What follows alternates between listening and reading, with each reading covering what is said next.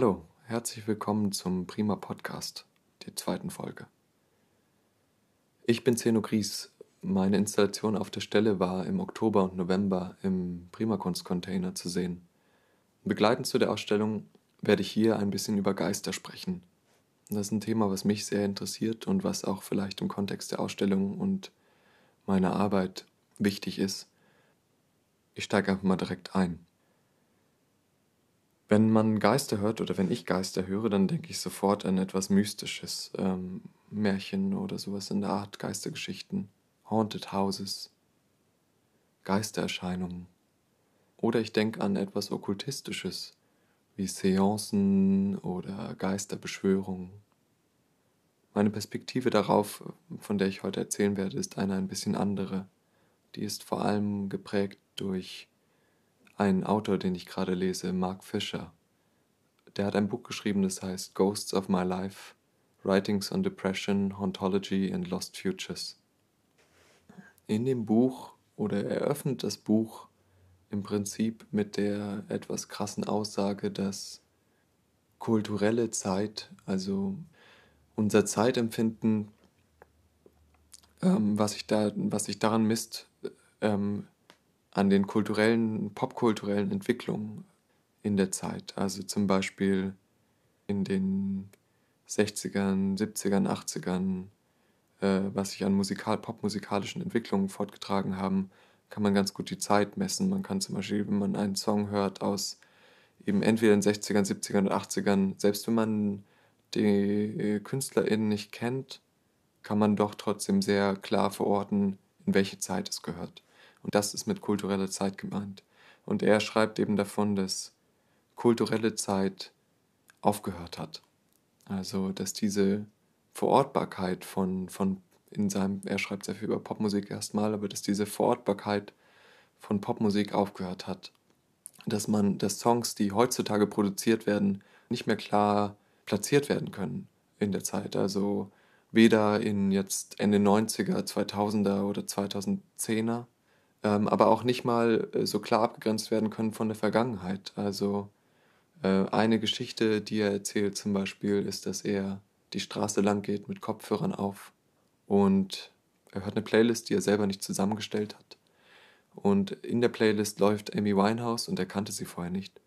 Und ähm, er denkt, das sei Musik aus den 60ern. Und erst als er drauf guckt, sieht er, dass es tatsächlich aus den 2000ern kommt das ist so ein Beispiel, dass viel, was in Popmusik heute produziert wird, sich im Prinzip anlehnt oder bedient einem Genre, was in der anderen Zeit, lang, vor langer Zeit prävalent war und sich nicht mehr abgrenzt von der Vergangenheit, was in den 80ern zum Beispiel mega wichtig war, sich von der Musik abzugrenzen, die davor gekommen ist, während es heute vielleicht viel mehr da wieder Elemente aufgegriffen werden. Er nennt das Slow Cancellation of the Future ein weiterer Teil davon ist äh, irgendwie Retro, was auch ja ein super wichtiges Thema ist, was in den 70ern und 80ern kein Thema war. Also allein zum Beispiel, dass Platten wieder so, so in Mode sind, aber auch, dass ähm, KünstlerInnen, MusikerInnen in ihre Tracks teilweise Plattengeknister einbauen, einfach für diesen Retro-Effekt. Da gibt es irgendwie eine sehr starke Vergangenheitsbezogenheit. In der Kunst ist es bis zu einem gewissen Grad auch so. Ähm, da gibt es diesen Begriff von Anything Goes. Äh, es klare Strömungen gab, äh, ganz früher in der Malerei zum Beispiel Impressionismus oder Expressionismus, die Avantgarden gab quasi, die es jetzt nicht mehr gibt. Auch Dinge wie Minimalismus oder ja, ähm, gibt es im Prinzip nicht mehr die letzte Bewegung, die vielleicht, äh, die mir jetzt einfällt, die man klar, die klaren Namen hat, der sehr gut beschreibt, was, was sie getan haben, ist vielleicht Appropriation Art. Ähm, wobei sicher auch noch was danach kam, aber was im Prinzip KünstlerInnen waren, die die These vertreten haben, dass es alles schon gegeben hat und dass man jetzt nur noch reproduzieren kann. War dann zum Beispiel jemand, der hat Bilder von Picasso exakt nachgemalt, aber mit seinem Namen signiert und äh, da ging es mehr so um das Konzept, dass quasi du, wenn, wenn alles, wenn alles, äh, wenn alles schon gemacht wurde, können wir es nur noch wiederholen. Das ist das Einzige, was uns übrig bleibt. Aber jetzt, wo sie das getan, wo die Appropriation Art das getan hat, äh, können wir nicht mal das mehr machen. Und das heißt, was im Prinzip getan wird, ist immer auf der Suche, in der Kunst habe ich das Gefühl, immer auf der Suche nach einer Zukunft zu sein, die es aber so nicht mehr gibt. Genau, das ist für uns im Prinzip super allgegenwärtig geworden. Also Mark Fisher schreibt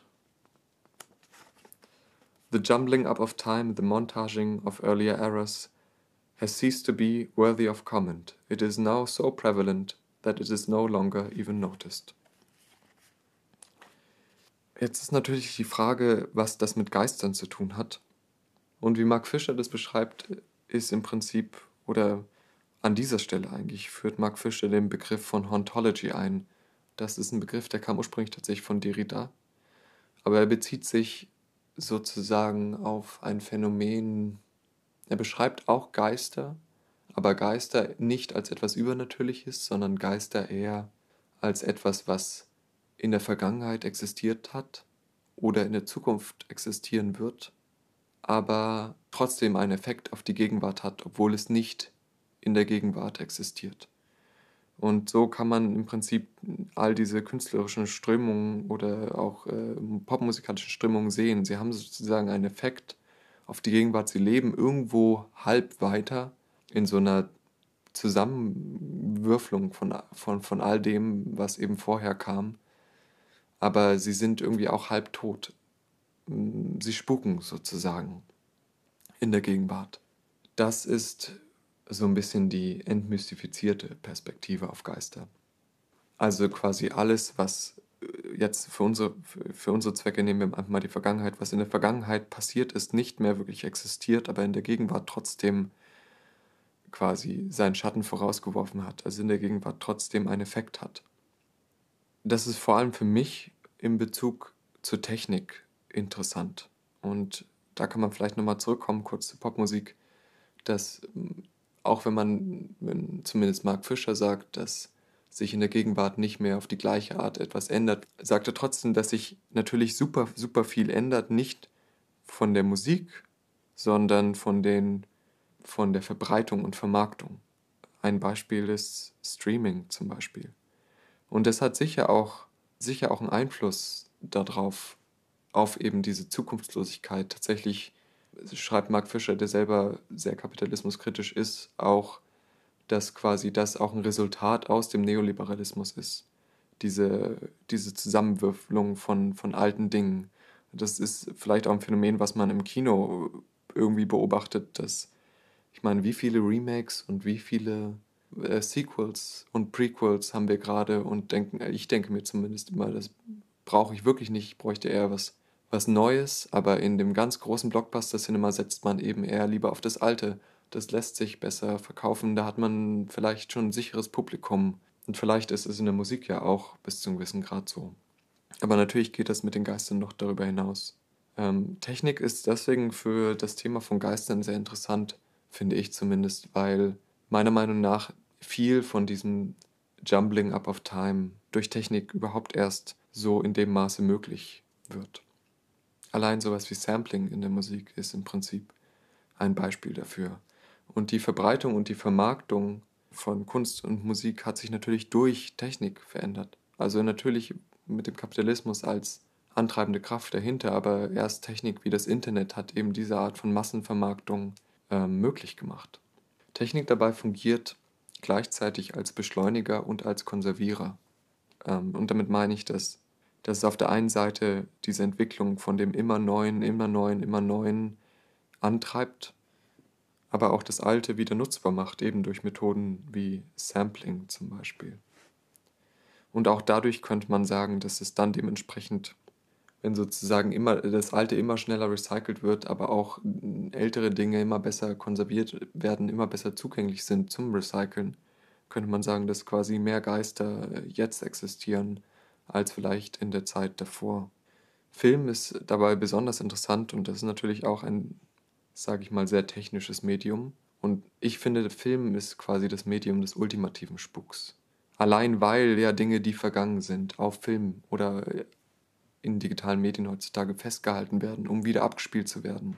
Damals, die, die Gebrüder Lumière haben ja die ersten Filme gefilmt. Der erste von ihnen war Arbeiter verlassen die Lumière-Fabrik Und einer danach war, glaube ich, die Ankunft eines Zuges auf dem Bahnhof.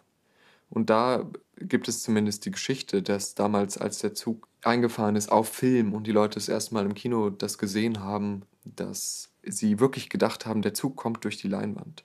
Ich weiß nicht, ob das stimmt, es könnte genauso gut auch Marketing gewesen sein, aber das wäre mal wirklich eine, ähm, eine Variante von Spuk. Horrorfilme fallen dann natürlich als allererstes ein, wenn man, wenn man über Filme und Spuk denkt, aber oder Film oder auch Serien wie Twin Peaks, die ich zum Beispiel sehr gerne mochte eine Zeit lang, wo auch sehr, sehr schöne, interessante Geistererscheinungen auftreten, ästhetisch sehr inspirierend.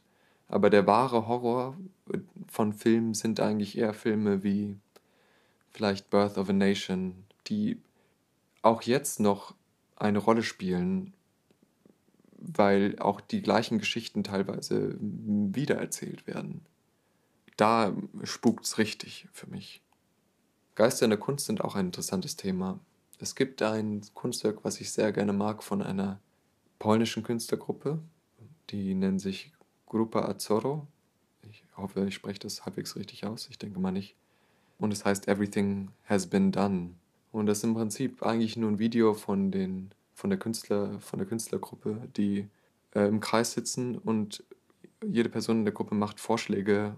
Sowas wie zum Beispiel, wir könnten, man könnte ja auch eine Leinwand einfach weiß streichen. Und dann sagt jemand anders, nee, das gab's schon. Und ähm, so geht das dann quasi reihum. Äh, sie zählen quasi, machen alle schon Vorschläge und eigentlich kommen sie immer zu dem Punkt, dass es schon gemacht wurde, sozusagen. Dass sie es nicht mehr machen können, weil es schon gemacht wurde. Eine andere Variante von Geistern in der Kunst, die ein bisschen mehr offensichtlich ist, ist vielleicht der Surrealismus. Der, der, der im Prinzip ja von unter anderem von der Psychoanalyse inspiriert wurde und äh, Mark Fisher schreibt zum Beispiel in seinem Buch auch, um, ähm, Psychoanalysis is also a science of ghosts, a study of how reverberant events in the psyche become revenants. Also kann man auch so sagen, dass Surrealismus ist sozusagen auch eine künstlerische Beschäftigung mit dem Geist. Ironischerweise ist der Surrealismus sozusagen selber zum Geist geworden, wo er heutzutage auch wieder aufgegriffen und referenziert und neu eingeordnet wird ähm, und so irgendwo, irgendwo so halb fortlebt, könnte man sagen.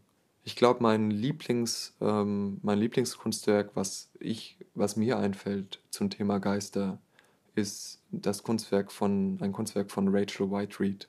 Das heißt House. Und da hat sie im Prinzip in East London in einer Hausreihe, die abgerissen werden sollte, hat sie ein Haus komplett mit Zement gefüllt, alle Räume. Und dann hat sie das außenrum abreißen lassen. Und so bleibt sozusagen nur noch der Innenraum über, wie ein Abdruck, der, ähm, der eben übrig bleibt, wo alles andere drumherum verschwunden ist. Ja, als hätte, als hätte das Haus einen Abdruck hinterlassen, was im Prinzip ja ein Geist ist, der irgendwo fortlebt. Bei mir persönlich in meinen Kunstwerken ging es mir eher darum, eine Art Präsenz zu schaffen.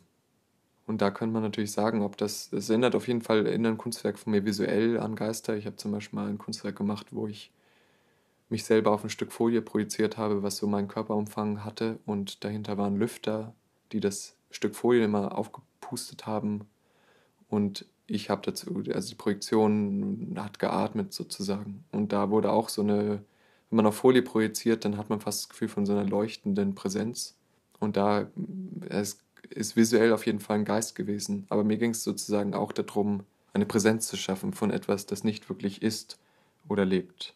Irgendwas eben eigentlich tatsächlich was Virtuellem, was auch die digitalen Medien dafür sehr geeignet machen.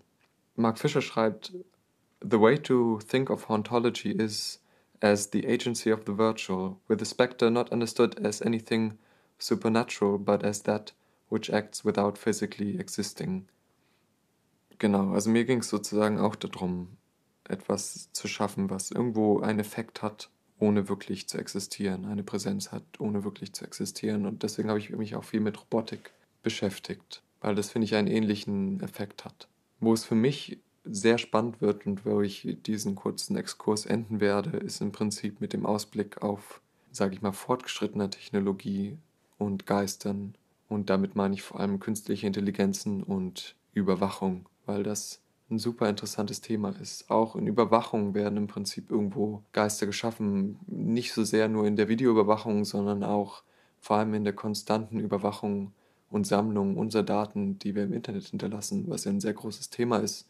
Ähm, nicht nur oder vielleicht sogar eher nebensächlich bei Institutionen wie der NSA, sondern vielmehr in der großen, in, in der Industrie, in der Werbeindustrie, ähm, Big Data, da wird super viel gesammelt, was, manch, was zum Großteil noch nicht mal ausgewertet werden kann, weil die Technologie dafür gar nicht existiert. Ähm, aber trotzdem hinterlassen wir sozusagen immer Spuren, die irgendwo behalten werden und sich auf die Zukunft auswirken werden, weil dieses ganze Material soll ja genutzt werden, um gewisse, hauptsächlich kommerzielle Strukturen natürlich, aber für die Zukunft zu prägen. Insofern, wenn damals die Gebrüder von Lum äh, die Gebrüder Lumière, die ähm, sagen die ersten den ersten Spuk in Form von Film gemacht haben, wäre jetzt die adäquate Übersetzung vielleicht die Arbeit Workers Leaving the Googleplex, was eine künstlerische Arbeit ist von Andrew Norman Wilson, der sich tatsächlich auch im Rahmen dieser Arbeit ein bisschen beschäftigt mit diesen super surveilled structures. KIs sind deswegen super, super interessant, weil da das direkt passiert, sozusagen. Das, was ich gerade mit Big Data beschrieben habe, passiert über KIs direkt, weil KIs eben mit Daten trainiert werden und aus diesen Training mit Daten, und diese Daten kommen ja von Menschen, ähm, aus diesen Trainings mit Daten generieren sie sozusagen neue Dinge. Ähm, also es prägt ihr Verhalten, in Anführungsstrichen. Und es gibt ja wirklich KIs, die tatsächlich generieren, also KIs, die trainiert werden mit Millionen oder Milliarden von Fotos von Gesichtern und die daraus dann neue Gesichter generieren, die die, die es noch nie gegeben hat. Es gibt dort eine sehr schöne Website, die heißt, oder da sollte man im Internet mal, kann man im Internet suchen nach This Person Does Not Exist. Und das ist im Prinzip eine Website, wo immer ein Bild angezeigt wird, was man immer wieder refreshen kann von einer Person, die die es nicht gibt, die komplett ein, eine, ein Porträt, das komplett KI generiert ist, was die super überzeugend sind. Aber auch die Textgenerierung hat große Fortschritte gemacht. Ähm, es gibt inzwischen KIs, die Texte schreiben können in gewissen Stil von einem Autor oder einer Autorin über ein gewisses Thema und die sind keine, es sind keine tollen Texte, aber sie sind schwer zu unterscheiden von von Menschen geschriebenen Texten. Und da wird dann, das äh, ist dann auch so ein Punkt, wo ich das Gefühl habe, der Spuk wird real. Deswegen sind KIs, finde ich, auch künstlerisch interessant, nicht so sehr von der Perspektive, wie, glaube ich, man das denken könnte, dass man sich eben fragt, ob die KI dann Kunst machen kann, künstliche Intelligenzen, die malen oder sowas in der Richtung, sondern KIs eher als Werkzeug, um eben genau Spuk zu erzeugen, um genau Spuk zu erzeugen, was ja auch thematisch eben sehr gut in unsere Zeit passt. Ja, das war es im Prinzip mit meinem kleinen Exkurs ähm, ich hoffe, das war in der einen oder anderen Form erhellend oder inspirierend und vielen Dank fürs Zuhören.